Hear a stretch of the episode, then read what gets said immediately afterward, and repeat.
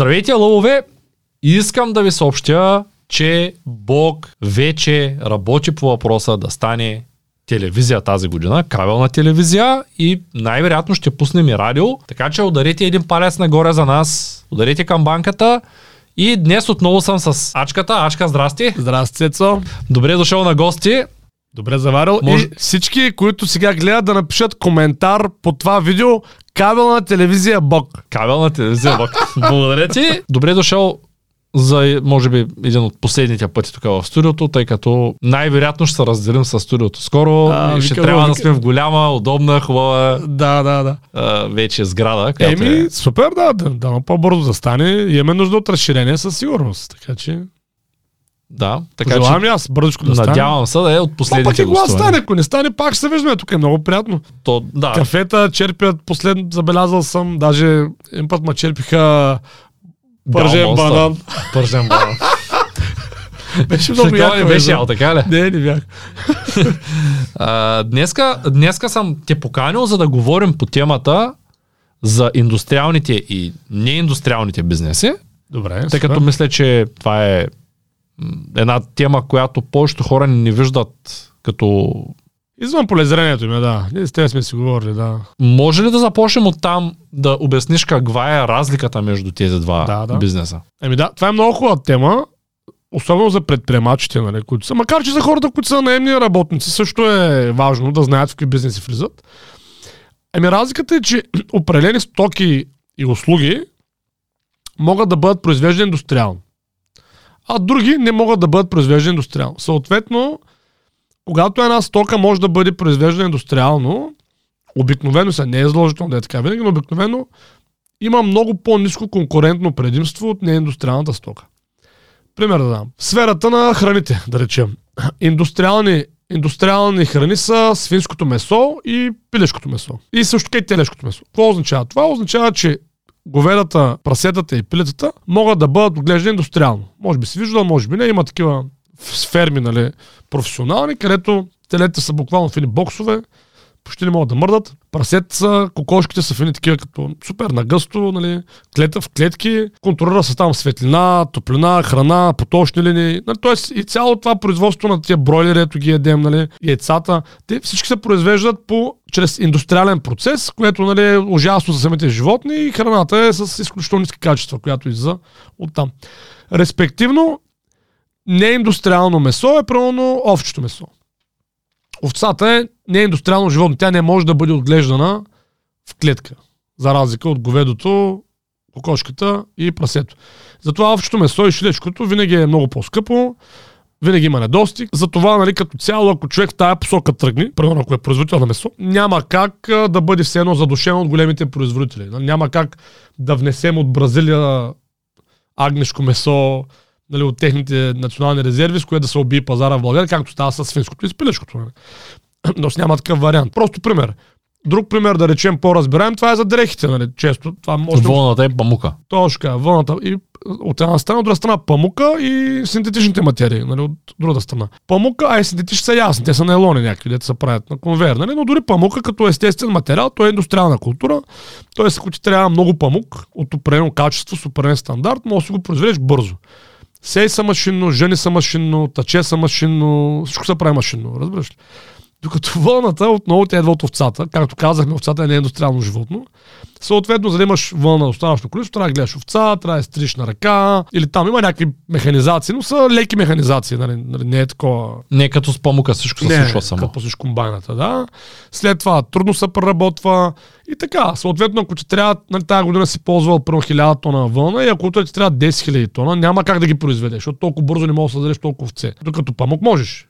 Отиваш, нали, има земя, сеиш, разбираш ли? Това е такива примери просто. И вече спрямо сферата на услугите, да речем, такъв тип индустриален продукт е, да речем, застраховката.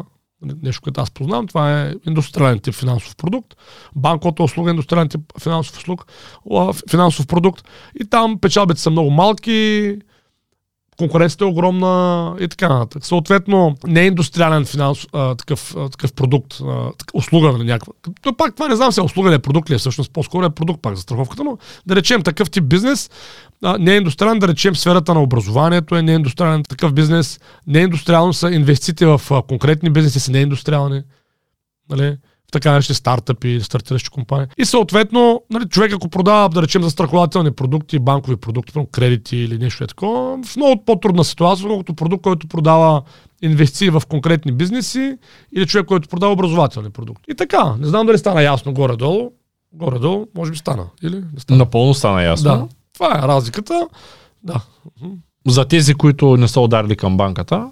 Удрайте! Напомням да ударите към банката. И коментар не забравяйте на кабелна телевизия Бог. И да се абонирате. Следващия въпрос е защо неиндустриалните бизнеси са по-подходящи за стартиране, да, отколкото индустриалните. Еми да, защото това обясним. При индустриалните бизнеси имаш много голяма икономия от мащаба. То всъщност там е, това е бизнеса, нали? При индустрията да правиш голям мащаб, оттам икономия от мащаба и произвеждаш. В което няма абсолютно нищо лошо. Това е супер, защото ни позволява да ядем евтини храни, нали, някакви продукти да ползваме на нормални цени. Това е супер. Въпросът е, че в съвременния свят, тъй като вече са минали горе-долу 200 години, откакто се индустриализираме, как да кажа, индустрията, индустриалните продукти и услуги са обхванати от големите международни корпорации. И малкият бизнес, прямо сега аз да речем и ти решаваме да правим бизнес, тръгваме да го правим, шанса да успеем, ако сме в индустриална сфера, е изключително минимален, сър. Защото първо, може би вече някой друг го прави, който е с по-голям мащаб от нас. Второ, дори да не го прави, лесно може да почне да го прави, ако нашия бизнес е индустриален. И съответно не изядеш, защото ти като си голяма мегакомпания с много ресурси, да не убиеш за нула време. Така че, нали, давам пример, първо на времето не знам колко хора знаят, но първо историята на Еконт е много интересна. Те даже мисля, че книга издадаха Еконт. Историята на Еконт точно, мисля, че се казва. В която се описва как горе-долу в началото на компанията тръгва доста силно Еконт там първите години. Той няма Еконт в България, нов бизнес това. И много бързо отварят офис и всичко. И в един момент се появяват Deutsche Post. Deutsche Post е фирмата, която притежава DHL, най-големия оператор в Германия на такъв тип пратки. И почва да отварят офиси в България. На половин цена, немско качество. На половин цена на Еконт. И Ник Селев разправяше и вика, не мога да смогна да затварям офисите. Толкова бързо ми взимат пазарния дял. Разбираш ли? Толкова бързо се случват нещата. И Deutsche Post, те са компания, която е транснационална. Те могат... ние ги ползваме за спедиция, те са изключително големи. Да, искам да кажа, че те могат 2 години, 3 години да работят на загуба, само и само да убият. Даже и 10. Да. За България, нашия малка пазар. Да, това искам да кажа. И всъщност тогава по някаква причина те се отказват и излизат от пазара и концеляват по някакъв начин. Но искам да кажа, че ето, защото те са в индустриален бизнес. И поне тогава се били, защото те всъщност после доста си промениха услугата към... То пак спедицията винаги ще бъде индустриален бизнес, но Екон въведаха много такива персонализирани неща, които са много трудни за копиране от други конкуренти. Нали, това с преглед и тест, дълги години бяха единствените. Нали, после и други ги въведаха, но... Те са такива иновативна компания. Нали, повече... Фокусираха се повече върху креативността и това им съответно много добре им се получи. Леко излязаха от така директното русло на индустриализацията. Но давам пример, когато си в индустриален бизнес, както те са били тогава, изведнъж идва някой по-голям с повече ресурси, то убива. Нали, с цена, с качество, с всичко. И затова, когато някой в момента реши да стартира бизнес от нашите зрители, аз силно го съветвам да е задължително неиндустриален. Тоест, какво значи неиндустриален? Самия бизнес да се базира много повече на креативност, да се базира много повече на интелектуален труд, на някаква иновация. То това не е моя идея, само да кажа. Петър Дракър говори за това от 30 години в неговите книги, които ги е чел. Силно препоръча на Петър Дракър книгите, тъй като те са такива, как да кажа, христоматийни за бизнеса, за менеджмент, за предприемачеството. Е много неща. Човек още 80-те години ги е написал. Сега се случват. Още тогава е било ясно, че бъдещето принадлежи на бизнесите, които се базират на иновация, на креативност и между другото тогава американците и немците много добре са чули това, което са оговорили хора като Дракър. И както знаем, например, американската економика и немската са изцяло базирани на иновацията и на интелектуалния труд. Примерно така наречените авторски права, които са да телевизия, кина, филми, музика. Те, не знам дали знаеш, но там колко беше, аз съм забрал, вече има 82-3-4% се държат от 5 компании в света. Филмите и музиката. Американски са всичките. Горе-долу в България 7% от БВП-то заминава за Америка под формата на такси за такива продукти. 7%, сега колко здравеопазването. Ние сме супер малка държавица. Да, и това, на фона на... И те от всяка държава цоцат по тази схема, защото навсякъде знаят коя е Мадона и коя е Микки Маус. Това е пример просто. Софтуерните продукти. В 90% са американски. Огромния процент. Давам пример просто. Не? Това е високо интелектуален труд, високо ниво на креативност. Немците пък, те пък по същия начин, само че в сферата на, знаеш, те са по машините. Имаш кола Toyota, отваряш вътре колата, 70% части са на Bosch.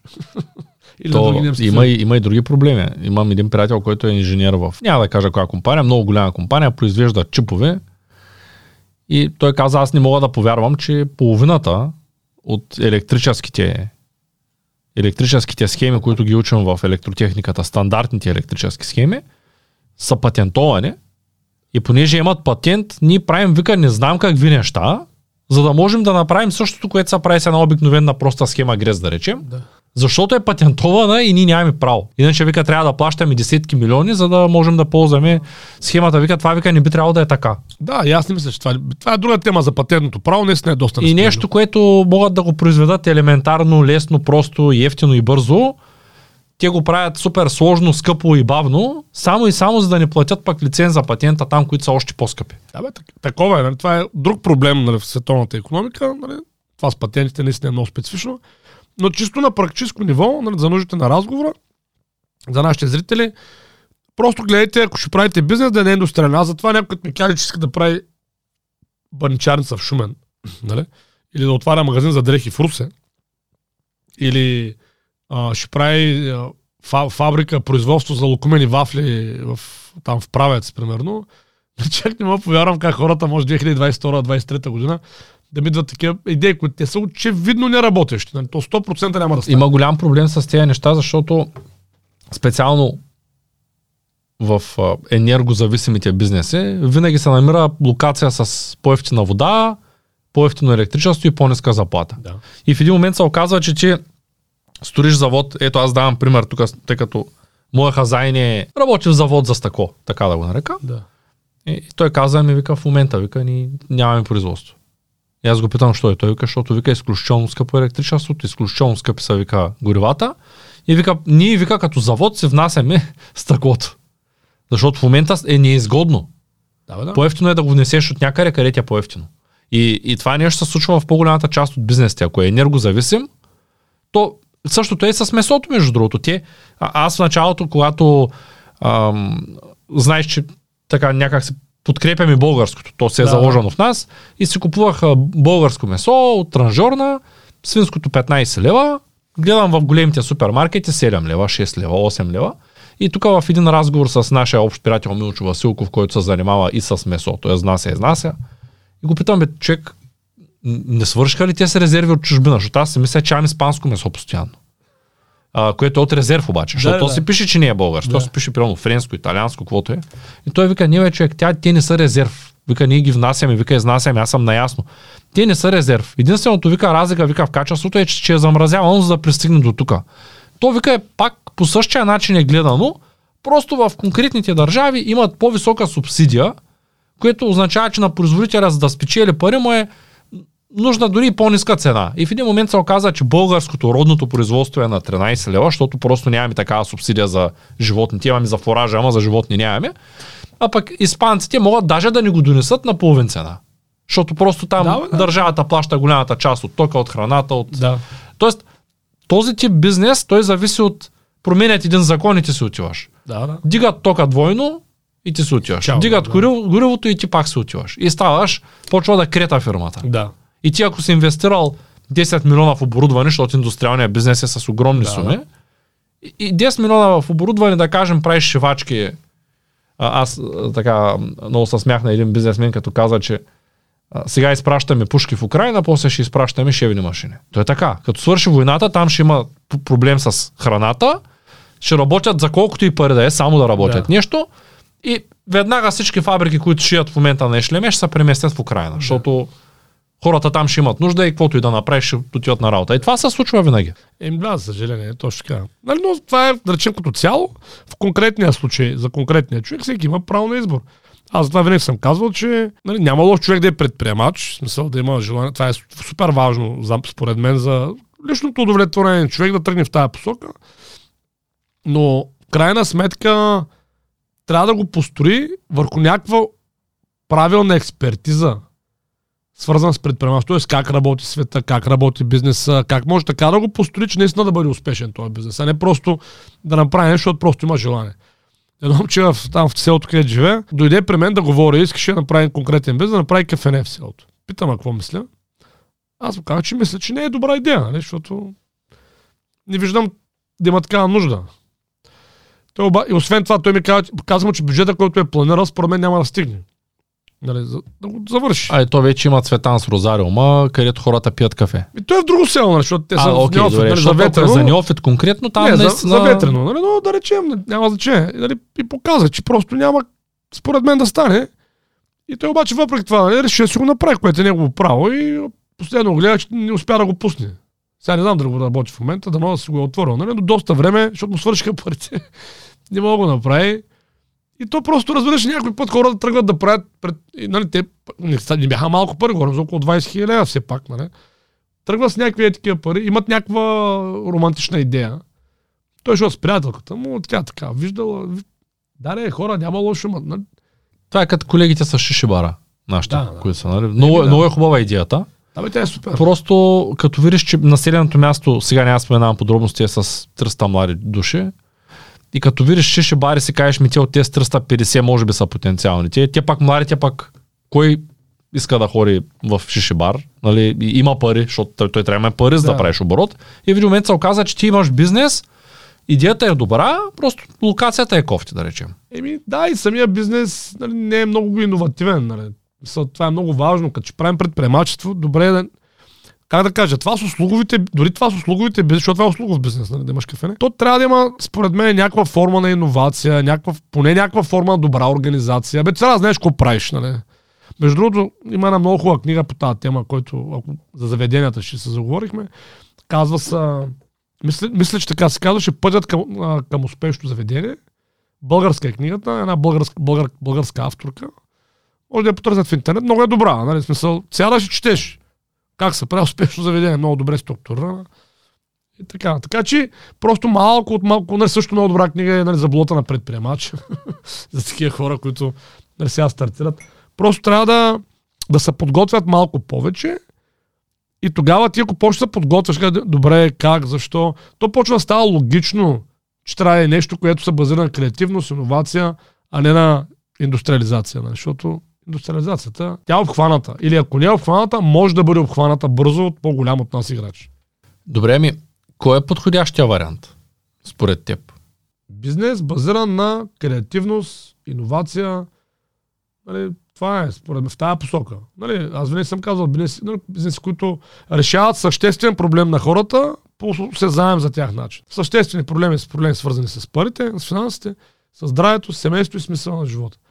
Тая посока се насочат, да търсят неиндустриалното решение, по-така интелигентно решение, което има интелектуален потенциал. Тоест, те с техния личен интелект могат да донесат добавена стойност на хората, а не само продукта да носи добавена стойност, разбираш ли? Защото, примерно, ето както е при, да речем, вълнените дрехи в тая фирма Българска вълна, която разработваме с тая моята колежка, значи там ти продаваш продукта, но ти го продаваш през образованието. Тоест, защо това е по-добре за здравето на клиента? Защото много хора не знаят. И сега книга правим Българска вълна, която някакъв момент ще излезе. Тя ще е съвсем образователен продукт, в който човек ще може да прочете какъв е смисъл за здравето му от този тип продукти. И тогава вече, да, ти пак произвеждаш дрехи, които реално се произвеждат малко или много по индустриален начин, решият се и така нататък, но реално това, което продаваш на хората, е образование как да живеят по-здравословно чрез тези дни, което вече става променя фокуса на целия бизнес. Аз съм си поставил за цел да направя една проста калкулация, тъй като ти знаеш, че започна да нося вълнени дрехи. Ако си купиш една вълнена блуза, която е средно 7 пъти по-скъпа, отколкото памучната като вариант, за колко време ще се изплатя? Защото аз съм 100% убеден, просто трябва да мине, да кажем, период от една година, за да видя кога ще се скъсе, ще изхвърля тая вълнена буза. Нарочно нося една единствена вълнена буза с един единствен панталон. Засичам колко често се налага да ги пера, като после ще калкулирам колко пъти, преди да я изхвърля, колко пъти съм я правил, колко пъти съм я обличал и колко пари ми е коствало дори разхода за електроенергия с... Сигурен съм, още от сега съм сигурен, че въпреки, че е 7 пъти по-скъпа, е по-изгодна. Значи ме пред, че тя... Тази, която ти защото аз знам за тая сивата, нали? Да. Значи тя... Лошото е, че си купих две, втората стои. Да, значи ти, ако тая блуза не я скъсаш физически, т.е. и не я разтегля от неправилна експлоатация, да, при сушение. Ако не я скъсаш на някой пирон, нали, или сушилната нещо не я предсакаш, тя няма... Тя е не я слагам в сушилния, защото вълната... Не, искам да кажа, че е вечна, тя няма какво да стане. Тя не е като памука да избледнява или да... Такова. Не знам, за сега изкара 2 месеца. Не, тя... Аз имам такива блузи от първите са правени преди 3 години, нищо няма.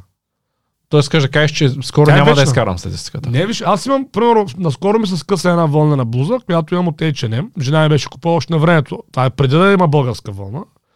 Значи това е било преди 4 години, 5. Блузата съм изцепил от носене. Тя е от най-ефтиния възможен вълнен плат. Тоест въобще не е някаква качествена, защото цена е по-скъпа от тази българска вълна, обаче всъщност е, нали, плата е супер. Да, ефтина е възможно. Хубав бранд с ефтина... Еми там е така, специално за вълнените неща не са някакви топ, нали? Просто ги има. Ама като нямаше друго по време и в момента реално това, което се случва от плата е много, нали, некачествен. Това, което ме случи, някъде се ме закачил, ето тук ми се разпра. И то това не е... То това може да го зашиш. Мога, но реално това е. То няма какво да стане, разбираш. Някои вълнени платове замашават, нали, като пухчета. И той има машинки за махане, може и на ръка. Само мръзначки, нали, си го правиш. Или с машинка, или с... Една машинка за $10 от Китай. Индустриална машинка за $10. Искам да кажа, че нали, вълнените блузи са такъв тип продукт, то няма какво да им стане, ако нали, нещо не ги прецакаш физически. Така като говорим за индустриални и неиндустриални бизнес, какъв неиндустриален бизнес може човек да започне в България според теб, който да е добър, печеливш? Ето, ти си направил българска вълна, ние ще произвеждаме боси обувки, започнахме работа по този проект. Да. Те няма повярват, ама не им казваш. Няма, аз на никой не казвам, защото то е много интересна идея. Като регистрираме търговската марка, обещавам, нали, само ще ви кажа, че в продукта има свинска кожа и вълна. Това е. Това е достатъчно.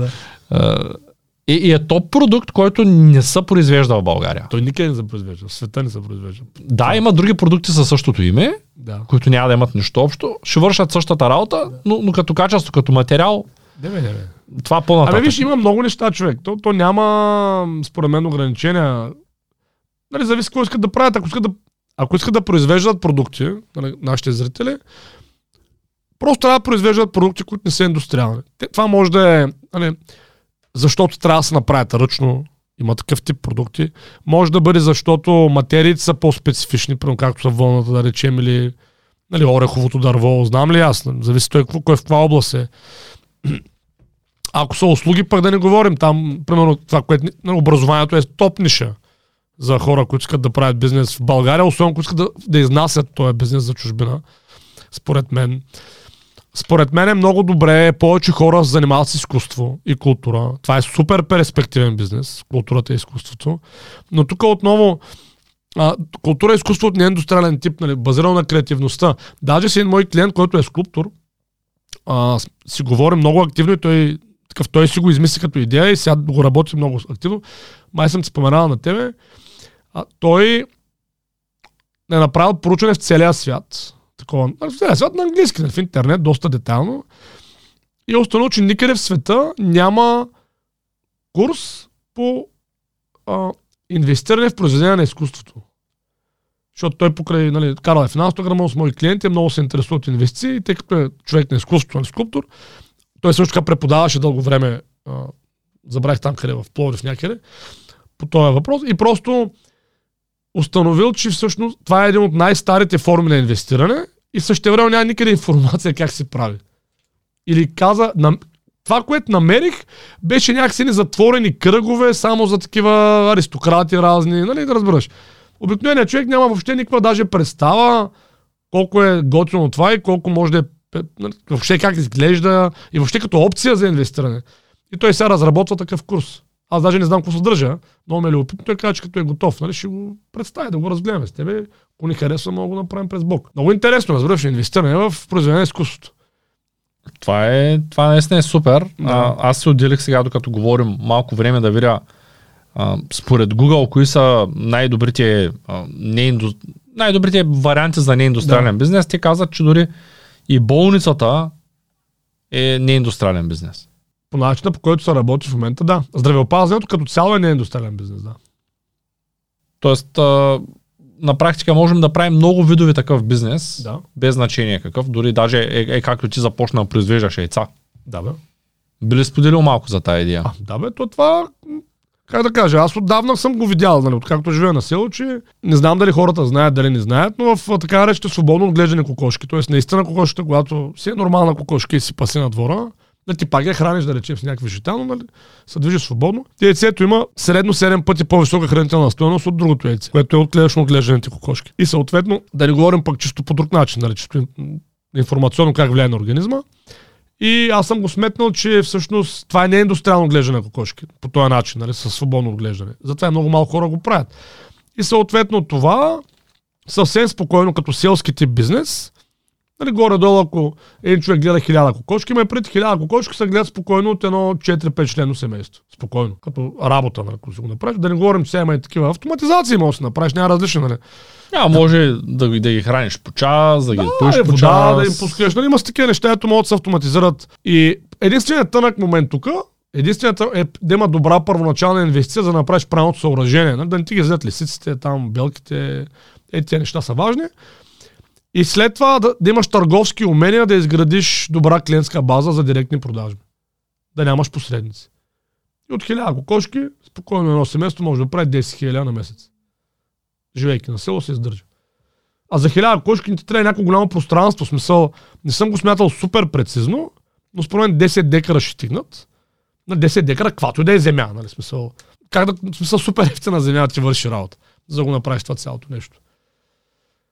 Тоест можем да започнем дори животновъдство с...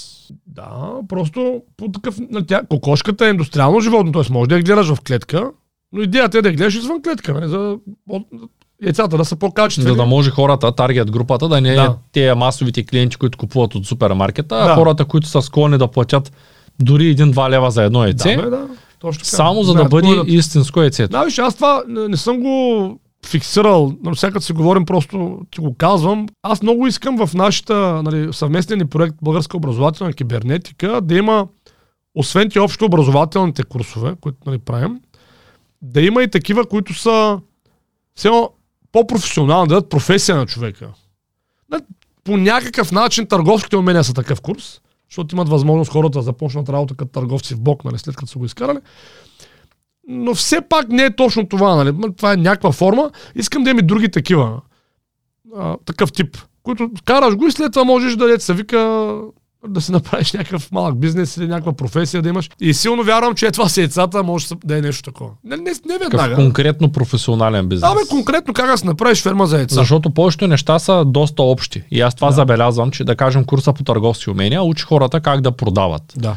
Но не им дава какво да продават. Да, и ние, за да можем да им дадем какво да продават, между другото, ако се търсите работа, можете да се включите в курса по търговски умения. Да, и станете търговци. Ако станете добри търговци и ако нямате добър продукт, който да продавате, т.е. не сте брокер, не сте към някаква друга агенция, нямате собствени продукти, нямате услуги, можете да почнете към Бог, в случай, че сте. Да.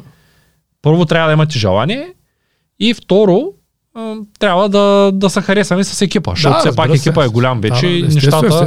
Та в тая връзка търговските умения дават възможност на човек дори да продава, но няма, както казваш, конкретика няма. Еми няма, и аз мисля, че защото с този Ивайло от Храна от село, той ми беше звъннал тук преди време и беше казал, че той ще почва така, той ще прави такъв образователен продукт. Под формата мисля, че е някакво продължение, как беше там. Хора как да си произвеждат... зеленчуци по неговата методика. Да. Като той ме звънна и вика, виж, аз ще ги науча на това, обаче някой трябва да ги научи след това какво да правят с тия продукти. Нали, как да се изградят клиентска мрежа, нали, да се организират вече самия бизнес. Да. И беше казал, искаш, нали, да го направите вие в Бог това нещо, защото аз нямам време за това, той няма време за това. Каза, давай, ще седнем, ще поговорим как го виждаш, какво го виждаш и мога го направим. И това е примерно една много добра идея на човек, който вече има знанията как да произвежда някакви продукти и след това трябва да му дадем знанията конкретно как да си ги продаде.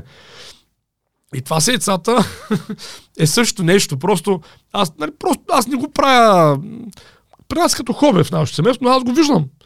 И съберат ли се условията, ще го тествам малък мащаб. Нали? И сработи ли, това вече мога го изварим като готов такъв модел. Отиваш, купуваш толкова декара земя, правиш си го така. Както Ивайло ги учи на земеделие. Да, както аз ги уча на как да продават онлайн или конкретно как да се изградиш личен бранд. Много бизнеси имат много хубав продукт, както са писалки на Шкодров, да речем. Да.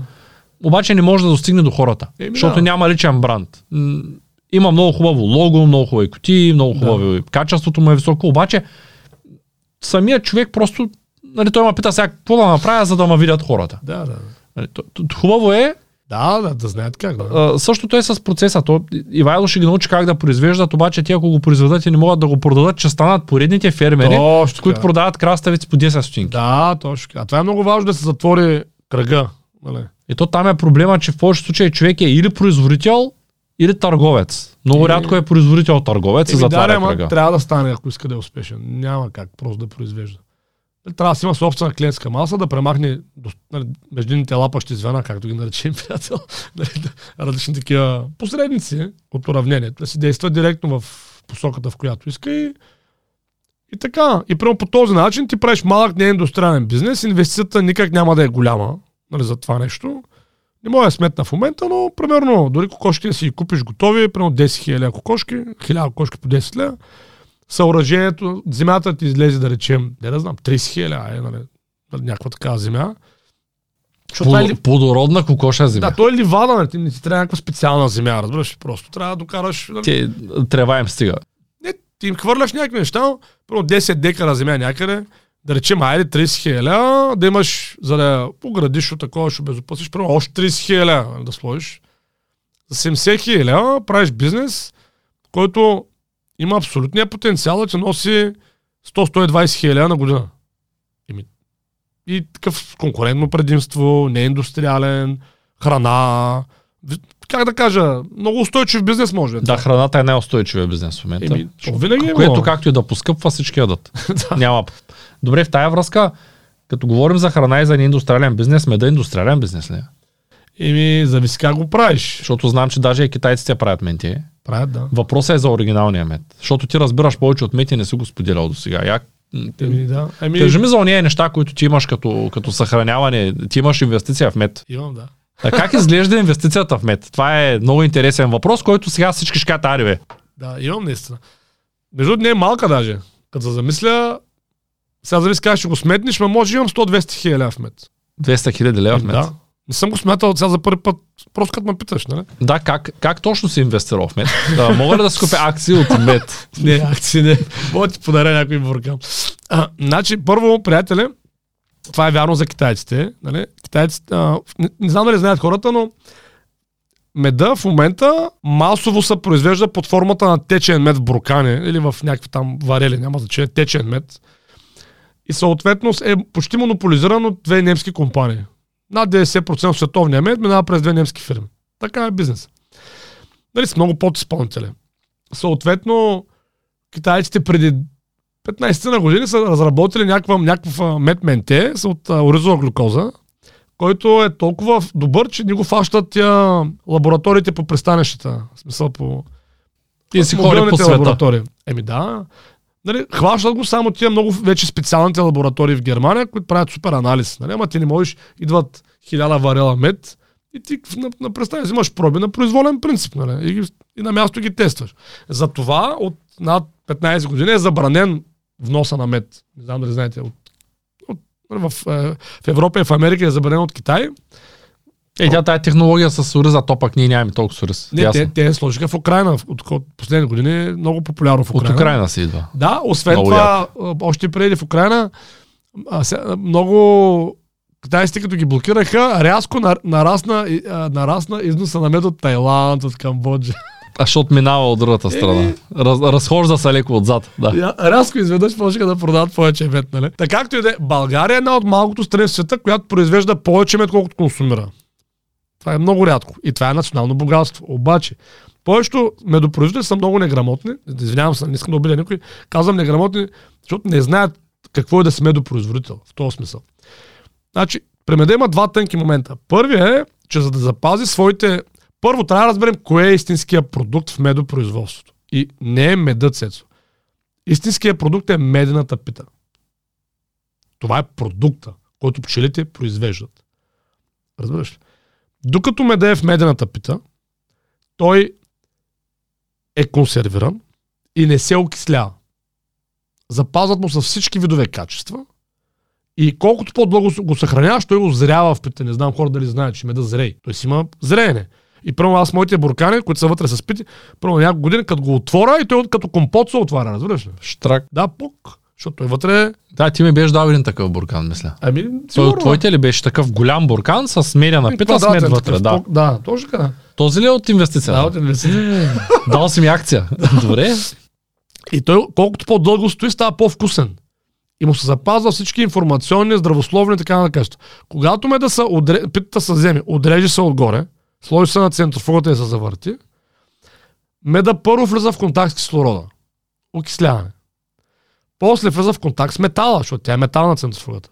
Окисляване. След това ти го наливат в буркан от метална машина. Окисляване. Накрая ти го запечатват с метална капачка и ти казват: виж, яж го с дървена лъжица да не се окисли. Не знам да не знаеш това. Не. Да, меда не трябва да си с метална лъжица да не се окисли. Ако те посъветвате да го постоплиш малко, е супер. Да, искам да кажа, че това е безумие, разбираш ли. Той е минал през кислород, метали, най-различни. Вече е минал, разбираш. И накрая ти казват, ти го пази. А той, докато стигне до буркана, в масовия случай, от природен продукт с невероятно лечебни качества, каквато е медната пита, се е превърнал в просто в глюкозен сироп, сладък с някакви параметри. 20% ефективност. Разбираш, това е истината за меда. И съответно, после восъка, нали, питите, знаеш, се ползва втори, трети, девети, десети път. Питите. Да. Те отрязаните. А пък горния слой се преработва и ни го продават отделно, като пчелен прашец, пчелно там, не знам си какво. Нали, ще продават на буркани. Да. Такива. Да. Да. Субпродукт. Истината е, че трябва да се консумира като цяло и трябва питата да не се ползват вторични пита втори, трети път, просто пчелата я оставиш, сама да си произведе питата наново. Тогава тя, восъчната пита е крехка, чиста, а не като този восък е супер мръсен, нали? Не знам ли си виждал пита на една година, тя, като тия, които съм ти дал, тя е прозрачна, като я дигнеш така на светлината. Не е така мръсно-жълта, както са представата на хората за мен. Аз си купувам мед с питата директно. Въпросът е питата как изглежда, дали е прозрачна. Те продават винаги всичката си пита хората и си купуват нова. И си правят нова. Да, правят се. Купуват, не знам, може би правят. Не, тя са прави пчелите, тя не се купува. А не отнема ли повече време? Те затова може би. Не отнема никакво време, просто намаляш 30% количеството мед. А понеже тя с грижа да прави питата. Да. Да, намаляш количеството. А тя отзема восък пчелата. Аз не съм го прави сама. Тоест тя восъка си го произвежда. Тя си прави сама пчелата. Просто... Аз мислех, че тия пити, медените пити, да. Ние ги слагаме в кошера и те се пълнят. Ние ги слагаме, изкуствени такива, защото това увеличава с 30% добива. Тоест, ако кошера е празен, тя ще си ги оправи нещата. Да. Тя пити са правени така, ти съм ти ги дал. Аха. Да, бе, човек. Произведено от пчелата за вас. Да. Прясно, чисто натурално. Добре. Няма замърсяване, няма нищо. Това е едното нещо. Първо, медопроизводителя, за да излезе от индустриалния капан на немските фирми, китайските оризища, нали, целият този цирк, да продава на 5-6 лева на килограм. То е трагично, да. Да. Те се радват на 10 лева, 8-10 лева на... Да, 10 лева ти ще им дадеш на някой крайен клиент. Иначе да. Бледните фирми 5-6 лева, макс, 4, това е. Съответно, за да излезеш, трябва да продаваш медни пити, а не мед. Тоест целият продукт, оригиналния. Съответно, трябва оттам автоматично ти почне да разбираш, че не продаваш сладък глюкоза, нали? А продаваш лечебен продукт, каквато е медената пита. Тогава автоматично се появява нуждата да разбираш от билки. Всеки пчелар трябва да е билкар. Невъзможно е да си качествен пчелар, ако не си билкар. Не става. И оттам става пак логично, ти ако си билкар и пчелар, вече знаеш, че няма че мед от слънчоглед в смисъла на медопроизводството не трябва да има. Разбираш, или мед от рапица, или мед от някаква друга индустриална култура. И тогава вече се оказва какво се случи. Кошерите къде трябва да са? В планината. Където са билките? Да. Така. А пък аз за да се похваля, купих си ментов мед Идеален си. И после се оказа, че пчелите не ходили на мента. Да. Обаче ме продадаха мента. Ще ти продават всичко, бе! Преди 10 години беше. Да. Прибирам се тук, ям си ментов мед и викам, бре, викам, имам толкова с приятели пчелари, един пак не съм сети да ми продаде досега. И казах на един приятел, той е препаднал от смях. Вика, Цецо, това знаеш ли какъв мед е? Викам, какъв мед е? Той вика, това е мед с капка ментова есенция. Да. Готово, чистото, готово. Или глюкоза даже за по-лесно. Еми, да. Той си беше захаросан такъв, но явно само капнали една капка и е станал ментов. Да. Еми, това е, тоест, това, ако един човек иска да произвежда мед и да изкарва пари от това, трябва първо да положи малко усилия това, което го говорим на 2-3 тук, да го осмисли, да си го провери. Нали? В тази посока задължително трябва да почне да разбере от билки, задължително трябва да се премести кошерите или в планински район, или поне в район, където няма наблизо индустриални култури. Нали, в никакъв случай не трябва да ги влачи до слънчогледа или и така нататък. Нали, просто трябва да почне да разбира какво произвежда. И след това трябва да намери начин тия медни пици да ги продава отново опреме до търговските умения, както преди децата. Нали, трябва да имаш търговски умения да ги продаваш на крайни клиенти. Аз съм се намерил производители, които ми произвеждат такива пити, защото не е лесно, нали, смисъл. Как да кажа, те жертват част от продукцията си, обаче аз им казвам, виж, аз купувам 100% от всичко, което произведеш. Намерил съм си ни буркани, си режа ги на 4. Да, на 4 са режи питата. Влиза точно една пита в горе-долу килограм в буркан. Горе-долу, така. Запечатвам си ги, пълня си ги, складирам си ги. Това е твоето злато. Да, инвестиция в мед. Наистина или някой ден, нали, през... Цената, от колко време го правиш? Еми, не от толкова давно, 4 години май. Цената на меда за 4 години сигурно е скочила двойно. Значи виж, тя цената по начина, по който аз го съхранявам, тя от самото купуване е била многократно по-голяма, защото аз имам мед на пити, разбираш ли? И ако някой иска мед на пити, пробвай се да си купиш. Смисъл, не че няма, но е крайно ограничен. То просто няма количества.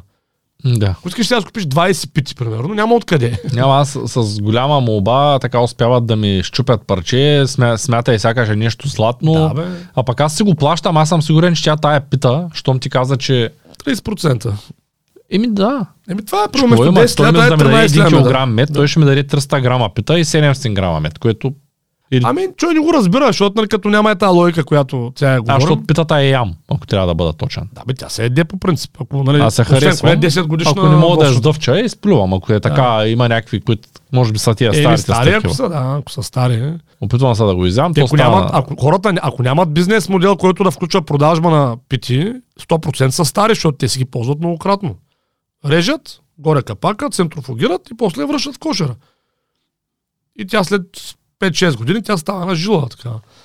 То е нормално, нали? Смисъл, старо е. Да, а пък пчелата като вир само си прави дупчица и се работи. И си помни, да, и горе го запечатва.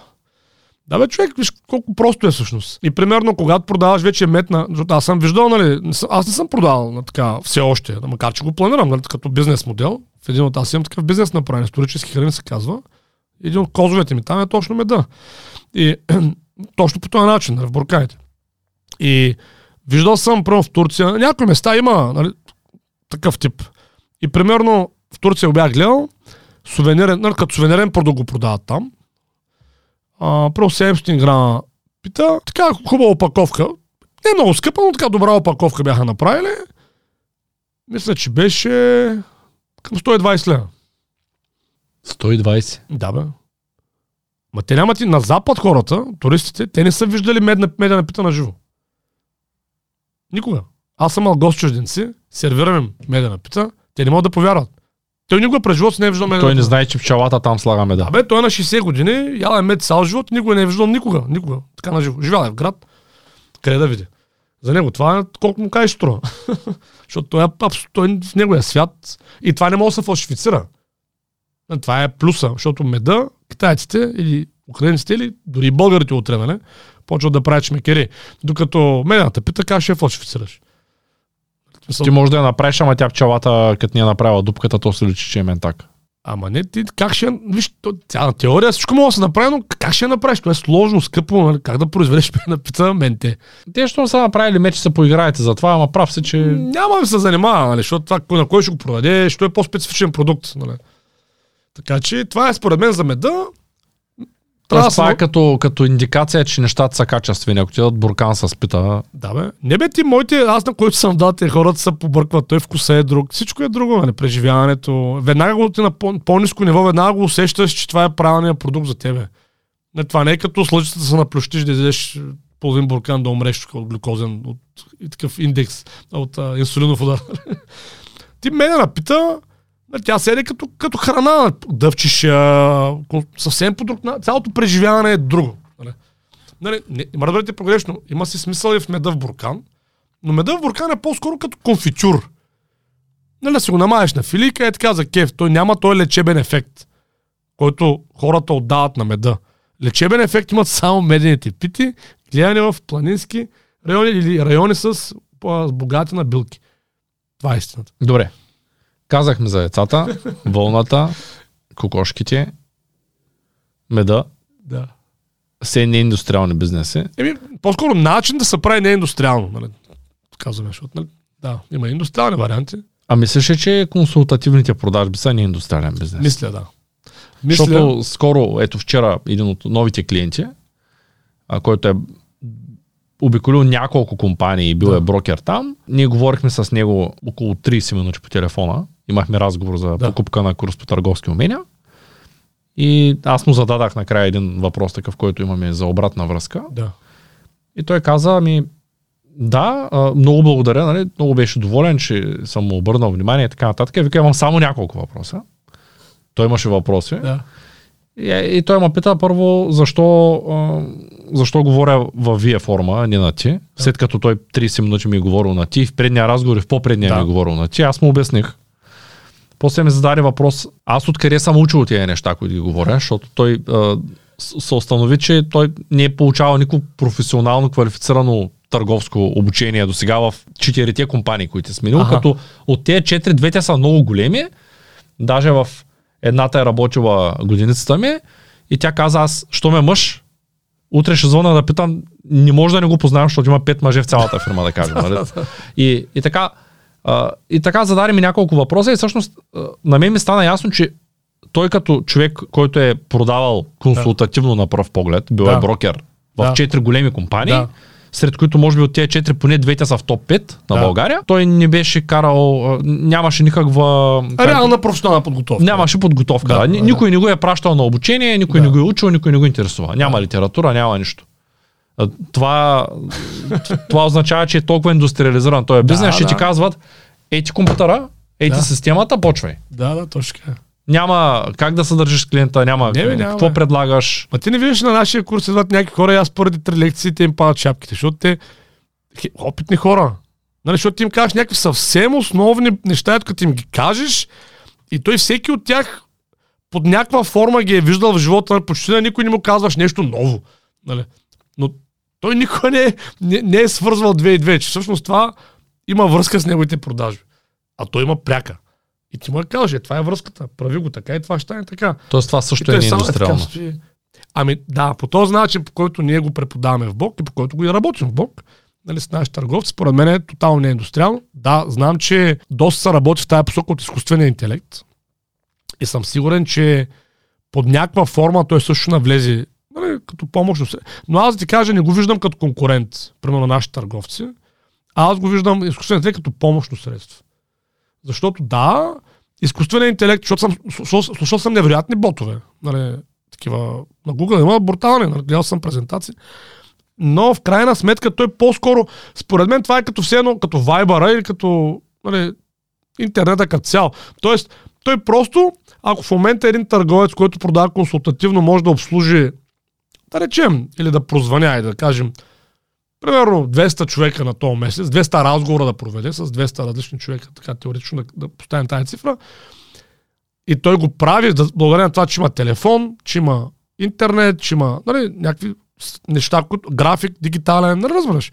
Той благодарение на това прави 200 разговора търговски. Само до преди 20 години същия човек ще да прави 50 разговора. Защото трябваше да се придвижи от точка А от точка Б, да се оцелят по аналоговия телефон, нали, да се направят оговорка. Нали, разбираш, просто беше така. След, примерно, още 5-10 години, същия той консултативен търговец, той ще може да прави вместо 200, примерно 1000 разговора. Защото 800 от тия разговори ще се правят, все още му се отсяват от такъв тип изкуствен интелект. Тоест, все едно търговецът ще говори с по-готовите клиенти. Ами то ще има, ако има от едната страна изкуствен интелект, който се обажда на клиентите, да, то от другата страна със сигурност ще има и секретарка на този човек. Да. Тоест, аз ако ти имаш бот, който да ме звъня, аз ще имам бот, който да вдига. Да. И, накрая... и ще кажа на бота накрая, отсей ми ги тези хора, дето имат смисъл. Точно, и т.е. това според мен просто ще направи по-ефективна комуникацията. Да, както е в момента с спама. Да. Автоматично изпращаш един имейл на всичките, които влизат, поне при мен е така. Да. И няма му казва, верифицирай се. Верифицирай се. Като не се верифицира, аз не му отговарям, защото просто той не се е верифицирал. И да, готово. Пускаш един спам филтър и решаваш проблема. Да. Не, той е спам. Когато става дума за бот да се звъни, бот да звъни на всички, това е жив спам. Да, прав си, извинявам се. Нали, разбрах просто. Истинския бизнес е тогава, когато ти очакваш обаждането, ти си се записал, защото искаш и ти си там, защото... Също така, когато човекът ти звъни, той може да ти оцени нуждата. Аз не знам как един бот... Вчера ми показаха бот, който... Нали, ние говорим с тебе често, че професията IT специалист ще отпадне. Често го говорим. Обаче вчера аз бях смразен. Показаха ми бот, на който му казваш, напиши ми програма за морски шах на английски язик. Ти му пишеш, напиши ми програма за морски шах. Точно това му казваш. Да. И той ти пише програма за морски шах. И тя работи. И как знае продават на морски шах? Google. Верно. Там ги пише. Да. Обаче лошото е, че знае и алгоритъма, знае и езика, знае и как да намери кои парчета му трябват код, даже го тества дали работи. Да, отнема му 3 часа, не е ефективен накрая, да, по-бавно мисли, т.е. ако да кажем го пише човек, ще го направи доста оптимално, да, на фона на бота, да, генерира повече код, отколкото му трябва. Но го прави. Т.е. същия бот знае и български. И му казвам, напиши ми статия от вече готовия имейл, който сме написали за финансова грамотност. Да, пише бавно, да, пише статия. Ще ти го пусна да го видиш, не мога да повярвам, която е смислена, логична и си едно човек я е писал. Да. Даже съм сигурен, че пише по-добре от половината от хората, които познавам. Да. Той пише логично, граматически, вярно, спарен и кратък член, с пунктуацията, с всичко. И гледам, пише бавно, ма пише сам. Аз му казвам, пиши и заминавам някъде. И съвръщам за един час, той е написал 300, 400, 500 думи. Виж, това е според мен не е нещо лошо. Аз съм такъв по-позитивен за тия неща. Аз вярвам, че нали, просто човек, когато има наистина добър специалист, той просто ще го види като възможност. Аз примерно, ако ми дадат някакъв бот, който да ползвам аз просто ще оптимизирам ежедневието. Аз няма да се преструвам, че съм аз пред клиентите. Разбираш? Да. Аз би казал, кажи им, че ти си бота, да им задай прямо тия проекти такъв разговор, за да видим има ли смисъл да говоря аз с него. Разбираш ли? Да, ако има такъв бот, дето може да ти превърне видеята в текст, който текст пък да се напише в статия автоматично, що да не го направиш, за какво да го пишеш, като си го казал вече. Точно, но дори чисто такива комуникативно, аз вместо сега просто виждам как мога да речем в момента от 100% разговори с хора, да един такъв действително, ако е много интелигентен, нали, изкуствен интелект, да ми отпадна 60-70% и аз 30-те, не че ще лежа, просто ще увелича обема на хората, с които мога да свърша някаква работа. Точно така. Защото в момента е нормално, чуваме с някакви хора, много са приятни, много се разбираме, но просто не сме на една вълна. И го установяваме в разговора и то е нормално да е така. Докато ако има един такъв вариант, нали, това да се отсеи, що пак не. Така че по-скоро е това ще стане. Искам да кажа, че консултативните продажи според мен никога и въобще добрия специалист по комуникация, човек, който наистина се е научил, това няма да отпадне никога, сър. Просто може да му се дигне оборота, нали, все едно рейта, да се отсяват някакви неща. Това да, ама да изчезне, не. Ще изчезнат тия, които са посредствени, които примерно знаят един скрипт на Езус и го декламират и не разберат какво говорят. Е, тия като той може би е бил от тия. Или от такава система да е бил човек, където му дават един скрипт, научи го на Езус и се оправи. Даже тая аз го заварих в среда, в която, тъй като той ми беше пратил имейл, че иска да се чуем, беше ми написал някакъв час, в който иска да се чуем. Питам дали е удобно, аз му потвърдих и му звъня след 2 дена в часа, в който сме говорили. Да. Звъня му и той вдига и казва, чакай само малко, че съм с клиент. И аз казвам, имаме уговорена среща за 2, сега е 2:02. Вие не ми се обадихте, бяхме се разбрали. 2:02. Да, ама тук влезе един клиент много непредвиден, ще звънна после. Да, още тогава ми става ясно, че този човек той няма никакъв график. Той си кара и така. Добре, може ли да минеш 4 компании като брокер?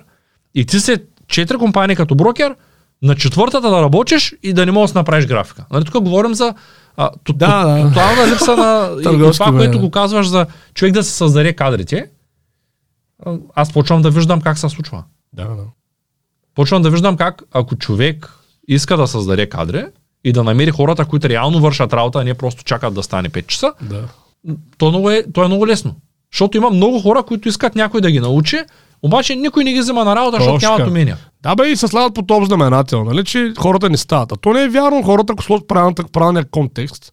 Нали, пак... Всеки е супер човек. Аз на който съм тръгнал, който е дошъл и е казал, аз имам нужда да се науча и сме почнали да работим, той след 3-4-5 месеца почва да става добър специалист в тази област. Да, бе, точно това. Това е магията. Просто трябва, нали, си говорихме, че ако направиш езеро, едват лебеди, ако направиш блато, едват жаби. И повечето компании са малко заблатени, така да се изразя. И те хората дори имат потенциала за лебеди, отиват и стават жаби, защото са в блатото. В момент, в който ги извадиш от този контекст и вкараш другия контекст, лъсват. Да, аз няма забравя тук, нали, сега наш колега сяда в бок, дето като той работеше в друг бизнес, много добър търговец, нали, успешен, така нататък. И като почна от няколко месеца при нас, и първия месец като почна, и му пише там, говорим се, викам, как се чувстваш, нали? И той ми пише с една дума само там в чата, вика, свободен. За първи път, от 9 години. Вика, и после се чухме, вика, за първи път ми се продава, бе, човек. До сега съм продавал, защото са ма карали, защото, нали, за пари. За първи път ми се продава. Вика, защото виждам, че има смисъл. Искаш да препоръчаш нещото, което правиш. Да. И като направо магия. Той е заразен ентусиазъм. Еми да, защото продукта просто е хубав. Нали? Нашите продукти са много добри образователните. Това е истината. Нали? Не че си ги хвалим си ги постоянно, но, нали, който всеки да пробва, нали? Няма финансов риск, връщаме парите. Дай да направим такова. Награда за най-активен потребител. Тя, дето пишат най-много в коментарите. Да. Не знам, аз не знам. Ако искаш да направим... Оставете един коментар отдолу сега. Да, напишете телевизия, кабелна телевизия Бог. Не знам кое видео ги караме да пишат в това. Кабелна телевизия Бог в предното беше. Да. Нищо, напишете и в това. За алгоритъма, защото ще правим кабелна телевизия, не заради друго, нали? Който не е разбрал. В момента сме в процедура. Само да уточня нещо, защото аз ти казах национална, значи ни трябва да вземем националния ефир, да ни позволят да сме в национална, за да можем да направим кабелната. Обаче ние ще имаме право да сме и онлайн телевизия, нали? Не онлайн, да, но ефир, защото ефир означава по въздуха. Ние ще бъдем национална кабелна телевизия. Да, няма да имаме излъчвателя. Такива, дето да ги префащаш с антена. Кой има антена в момента? Не знам, нали, но ефирната е друго. Кабелна ще бъде нашата национална кабелна телевизия, ще направим. Българска образователна кибернетика. Аз винаги съм се мечтал да имам радиостанция. Да. Но, много съм се мечтал. Примерно сутринта да седна на микрофона и да кажа добро утро, как са, спахте ли сте, всичко наред ли? Много яко, 6 часа сутринта с предаването на Цецко. Днес ще си говорим за там, няма значение. Да. Много е яко. Аз не знам, в радио съм хорал само веднъж, още нямах много опит в радио Варна. И така, доста притеснен се почувствах. В една много тиха зала, говорихме си, беше много... Готино е човек да... Човек си изпълняваме щека цяло. Пак като подкасти, защото радиото пак много лесно става в подкаст. Да, то е даже първообраза, може би, на подкаста, нали, под някаква форма. Да, дигиталният вариант на радиото е подкаста. За записа. Под някаква форма, да. Добре. Какви други бизнеси според тебе е окей човек да започне, които са неиндустриални? Ние вече фанахме там храните и... Според мен е много добре да се насочи под някаква форма към здравеопазването. Като без да става лекар, нали? Не, че е лошо. Иска лекар да стане, просто лекар е по-трудно да се стане. Нали? Не, може би всеки, нали, в тая позиция, особено кое е по-такава възраст. Много време трябва също така. Да, но здравеопазването има много... Освен това истината е, че съвременната медицина, нали, има 65% ятраногенни заболявания, т.е. статистически почва да става по-скоро вредна. Хората не знам ли знаят. В момента от 100% заболяване, 65% от случаите човек е влязал здрав в болниците и заболен. Тоест, вече мина 50%. Тоест, статистически по-добре да не ходиш в болница. Това искам да кажа. Скоро говорих с един специалист в тая област, който... Той не е лекар, той е продавал такива фармацевтични продукти. Ага. И той ми сподели, че това, което най-много не му харесва в тая ситуация е, че лекарите имат договори с компании, в които, да речем, задавате един въпрос, примерно хъркаш ли? ти казваш да, защото знае, че 80% от населението хърка и той ти дава продукт, който е против хъркане, като ти казва, че имаш сънна апния, т.е. той си измисля едно заболяване. С идеята ти да си купиш продукта, пише на бележката с печата не заменяй, знаеш, че го правят това нещо, за да могат да ти продадат конкретния продукт. Специално за теб, който реално ти може би нямаш нужда от него. Да, ти всъщност. Може би е доста такова. Субективно, имаш ли сън апния, нямаш ли по думите да хъркам или не хъркам. Защото и аз хъркам и той всеки хърка, ако спи с отворена уста. Да. А всички спим с отворена уста, защото най-малкото. Освен ако, ако не знаем как да не спим с отворена уста, това е за друг подкаст. Това е за книгата Дишането ви. Да. И за Вим Хоф. Да, но това искам да кажа, че има алтернативни сфери на здравеопазването, които са изключително ефективни. Примерно метода на Вим Хоф е такава. И човек може да се квалифицира за без пари. Не знам колко е точно при Вим Хоф, но ретрата му е 2000 евро. Тоест, според мен за 10 000 грубо, нали, ще се... Може даже и само с книгата му, що? Можеш, ако прилагаш техниките, разбира се, даже с една книга от 20 лева става. Да, точно така е. Но все пак, ако, нали, според мен, ако ще правиш курсове по метода Вим Хоф, добре да си квалифициран от него. Извора, да. Той за едни 10 000 получаваш топ образование. Даже може по-малко, не съм сигурен, просто трябва да се провери. Аз съм фанал, между другото, Йоан нашия да провери. Колко би струвал, нали, това нещо. Ако гледа в момента да провери. И съответно, защото искам някой от нашия екип да е сертифициран, между другото, официално. Ето, Йоан е най-подходящ. Да. Вчера го гледах, кой януари сме там в началото, той се обикаля из някакви... В морето е? На 1 януари? В морето беше, нали? Да, той няма проблеми с тия работи. Да го пратим него, нали, в там, да го сертифицираме. Тоест, човек си взима една сертификация по метода на Вим Хоф, става бързо, относително ефтино и почва да печата пари.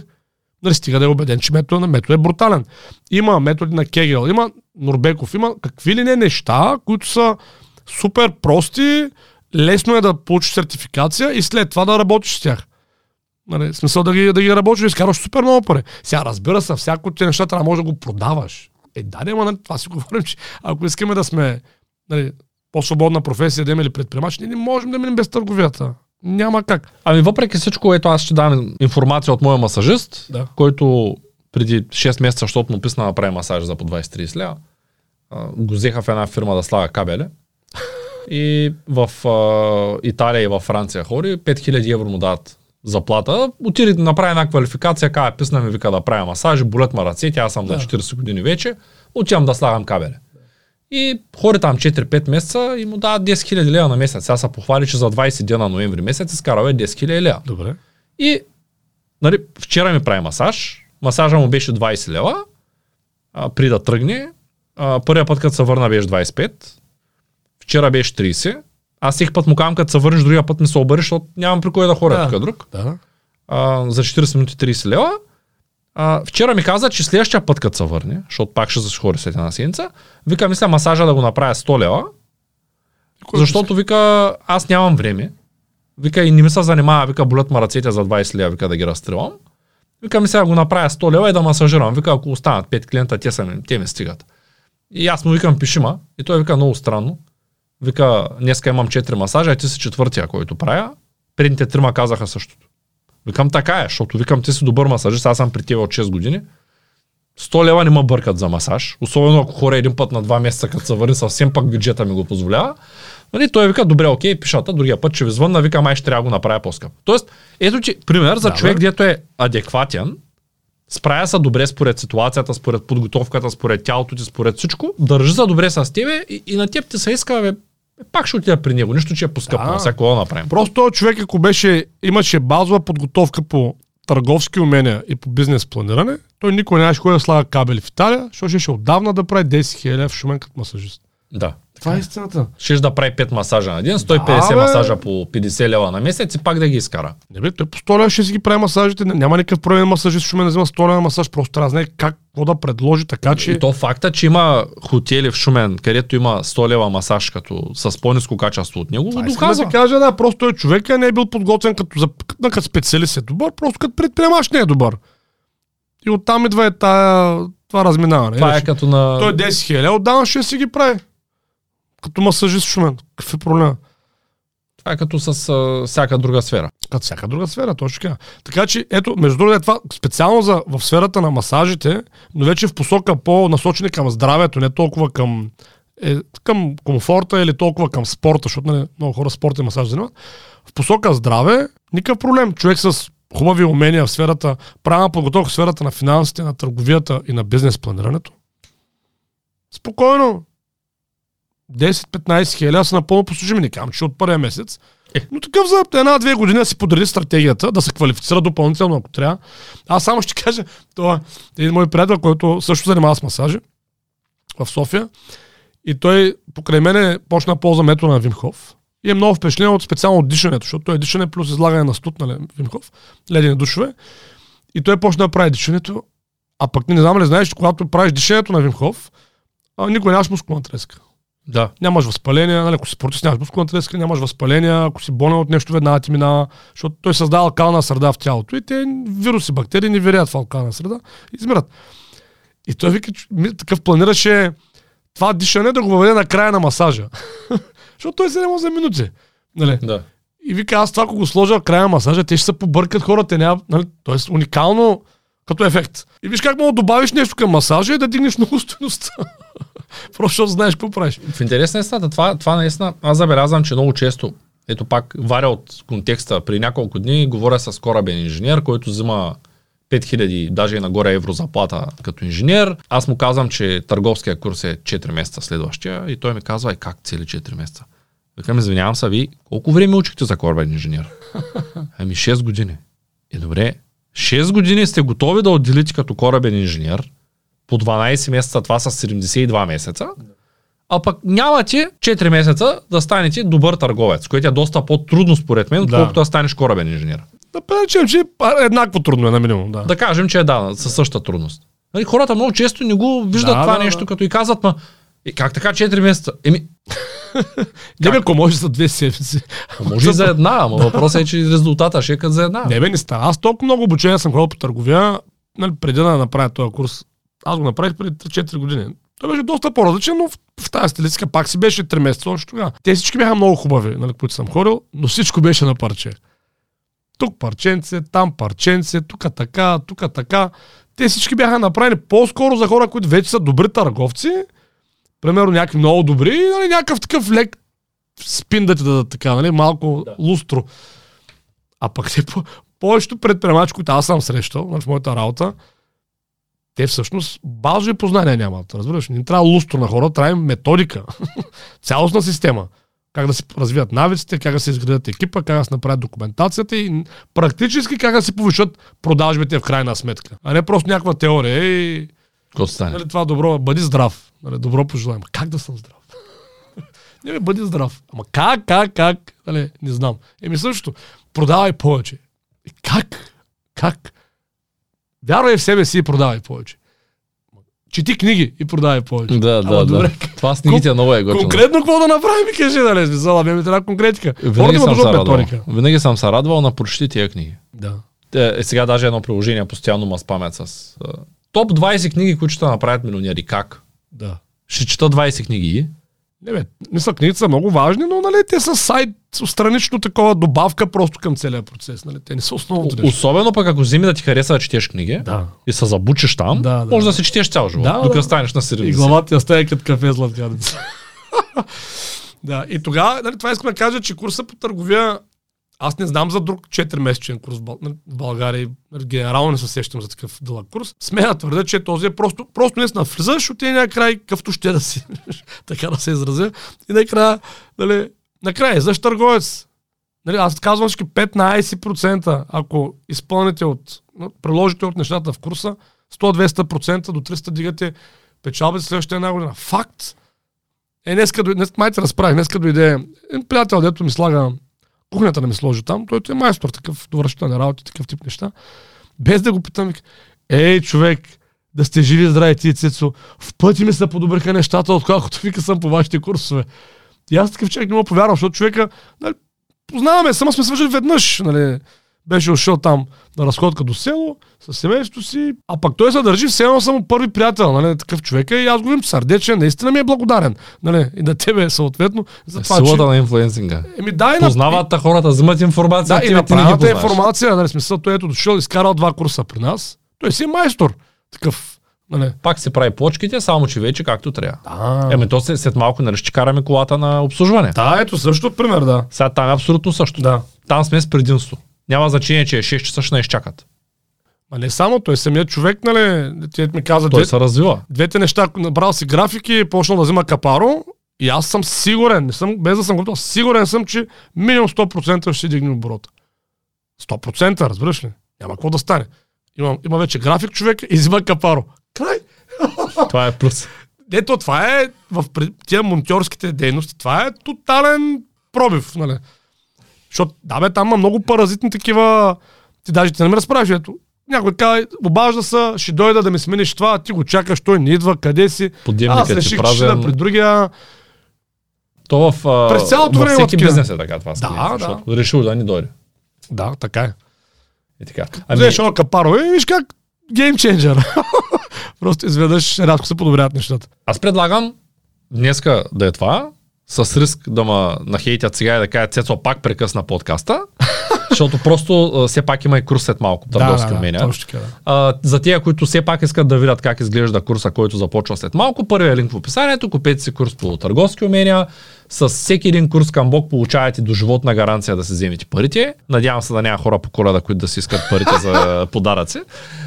Също така не, получавате... Те ако карат нашите курсове, сега ако се запишат, нали, януари месец, те ще имат толкова много, ще им се дигни печалбата до Коледа. Няма да имат нужда да се вземат пари. Те ще имат 10 пъти повече пари за подаръци. Това е истина. Но все пак, ако пак карат и курса по финанси, може би няма да купят 10 пъти повече финанси. Да. Подаръци ще инвестират, но то все пак да кажа и другото. Получавате и личен финансов консултант. Какво означава личен, защото ме питат какво значи личен. Човек от екипа, който ще се грижи за вас, който ще ви помага да вземате правилните решения, съвсем безвъзмезно. Точно. Да си подобрявате живота, да предлагате нещата, защото сферата на финансите, но и другите сфери, в търговията, в недвижими имоти, в другите курсове. Пред нас в Бог консултанти са, нали, са такива цялостни консултанти. Нали, те могат да помагат на един човек във всички области на живота. Това е идеята, тая българска образователна кибернетика, да създадем хора, които да подобряват живота на хората в цялостност. Нали, здраве, финанси, семейство, смисъл на живота. Да вървим заедно напред. И не забравяйте да гледате ето този подкаст. Атака!